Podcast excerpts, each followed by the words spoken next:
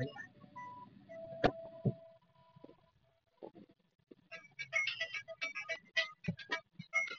はい。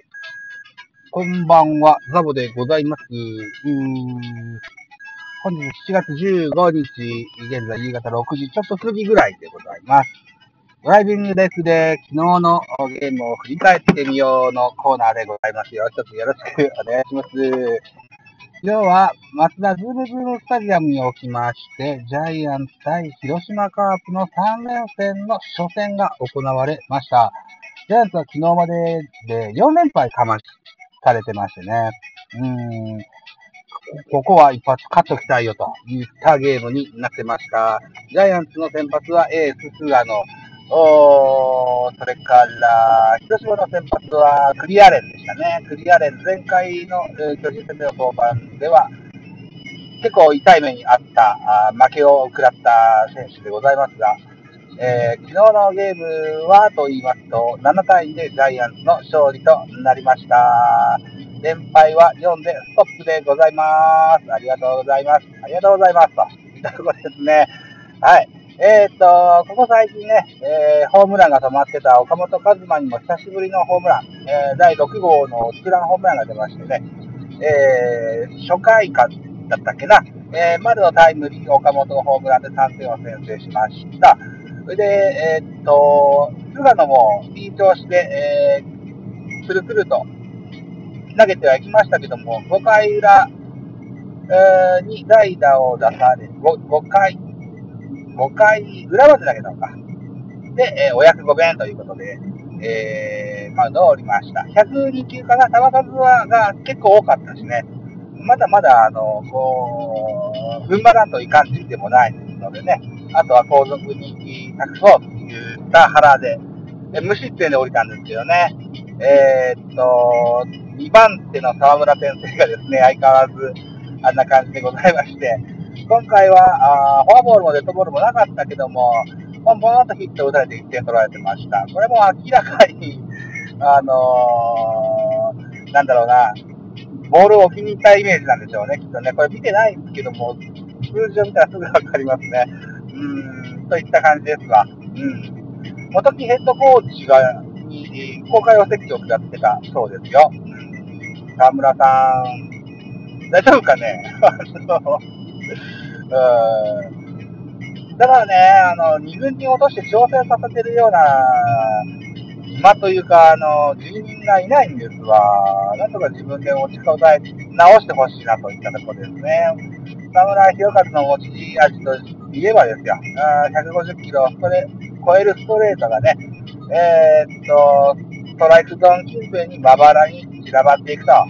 で、150キロ近いスピリットね、これはもう魔球です。これがいいところに決まれば誰も打てませんが、いった選手です。さあ、この人がね、マウンドに登ってみないと調子がわかんないという状態は、が続くようであれば、また考えないかんなというふうに思ってます。また、3番手で上がった鍵谷選手も、あ1点を失ってしまいましたね。投げすぎでしょうかね。登板過多ないイメージがあります。高木京介と、それから鍵谷良平は、随分登板過多ないイメージがあります。原さんが好きなんでしょうね。結構ね。宮本コーチも使い勝手が良くて、バンバン使っちゃうんでしょうけど、あー疲弊はしますよ、というふうに思ってます。まあ、勝ったからいいんでしょうけどね。で、あと、特筆すべきは、昨日5番に入った大城匠が、えー猛打賞の3安打が、あーかわしましたね。うん。打てる星の面目役所でしょうか。2割8分9厘ぐらいまで打率が上がってきたからかな。うん。あと、中地が丸次と、それからウィーラーが初めてジャイアンツ打ってから、ファーストの守備についたよっていうような記事もありましたね、といったとこですね。だから昨日は、菅野が5イニング投げて、あとは継投で1イニングずつ、沢村と鍵谷と、あと誰と投げたんだろうな、高木京介とかも投げたんだろうな。うん、あともう一人誰だっけ？あ、出てこないな。わかんないな。うん。えー、といった感じでございます。うん。カープはどうだったんだろうな堂林を見たかったんだけど、結局見れなかったな。あ、思い出した。ジャイアンツのリリーバー、最後の回は大竹寛が買いまたぎしたんだっけな。うん、そうだそうだ。それは結構高騰しましたよといった感じですね。彼らしさが出てましたね。あおストレートもストレートゾーン近辺、まばらに投げれてましたし、シュートボールもおインコースに投げることもできてましたが、若干球が上ずってるような印象もあったけど、僕が見たのが、9回の裏の2イニング目のマウンドだったもんですからね、まあ、開幕先このマウンドだったもんですからね、ちょっとまた違ったかもしれないけれども、そんな印象を持ちました。うん。まあ、肩がよかという感じだと思います。はい。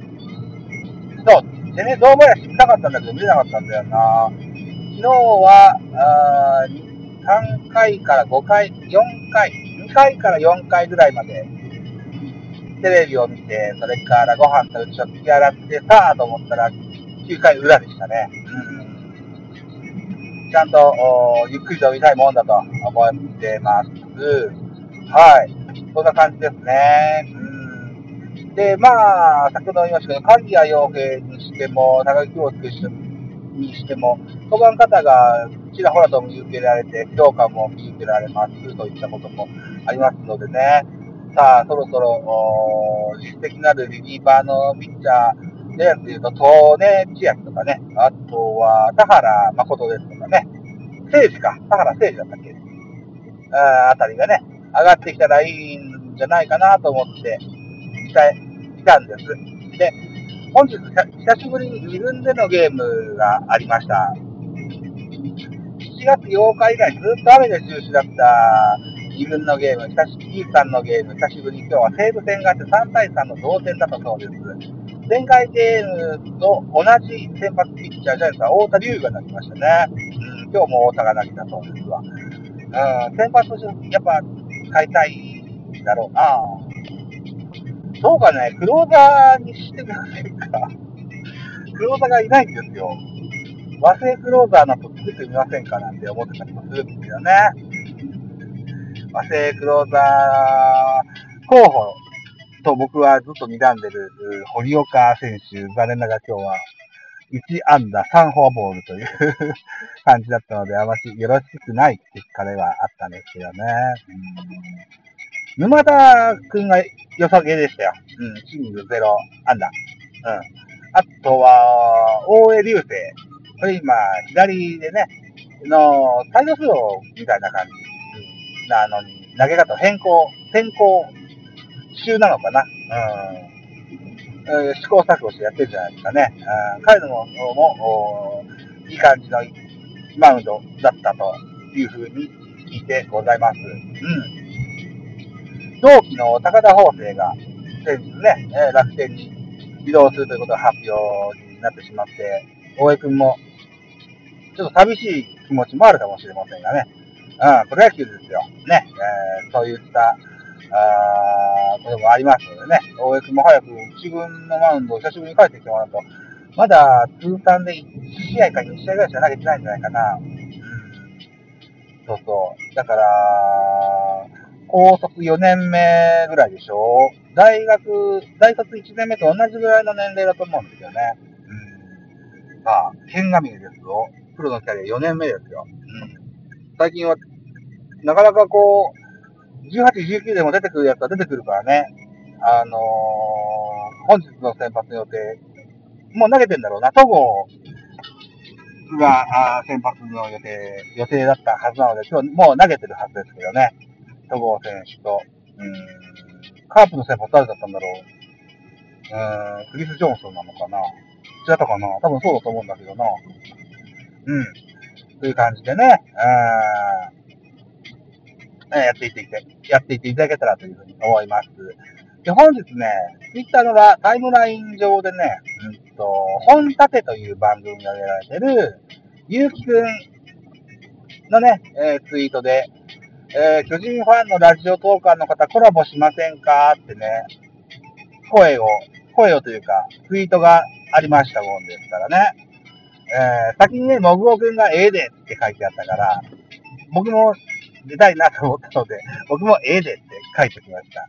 さあ、3人でやるのか、僕かも僕かどっちかが選ばれるのか、これはとても楽しみでございます。皆さん。うん。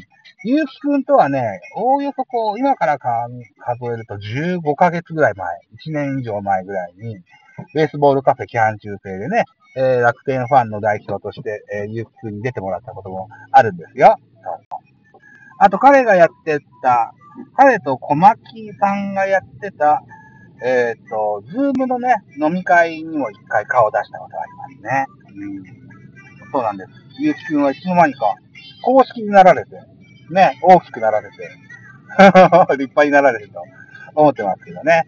うん。さあ、どうなることでしょうか。このツイートを見た杉田さんからは、ウィーラーの話を聞きたいぜって言ってたけど、ウィーラーの話何したらいいんだろうね。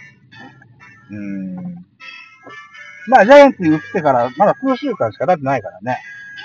その数週間の話をしたらいいかな。うん、と思ってます。と言っておりますと、子供がまず私の実家に到着しました。11分ちょっとするか。うん。今日はこのところにしとこうかなと思います。早く帰ってね、テレビの前で野球見ましょうね。じゃあ、また後でございます。失礼いたします。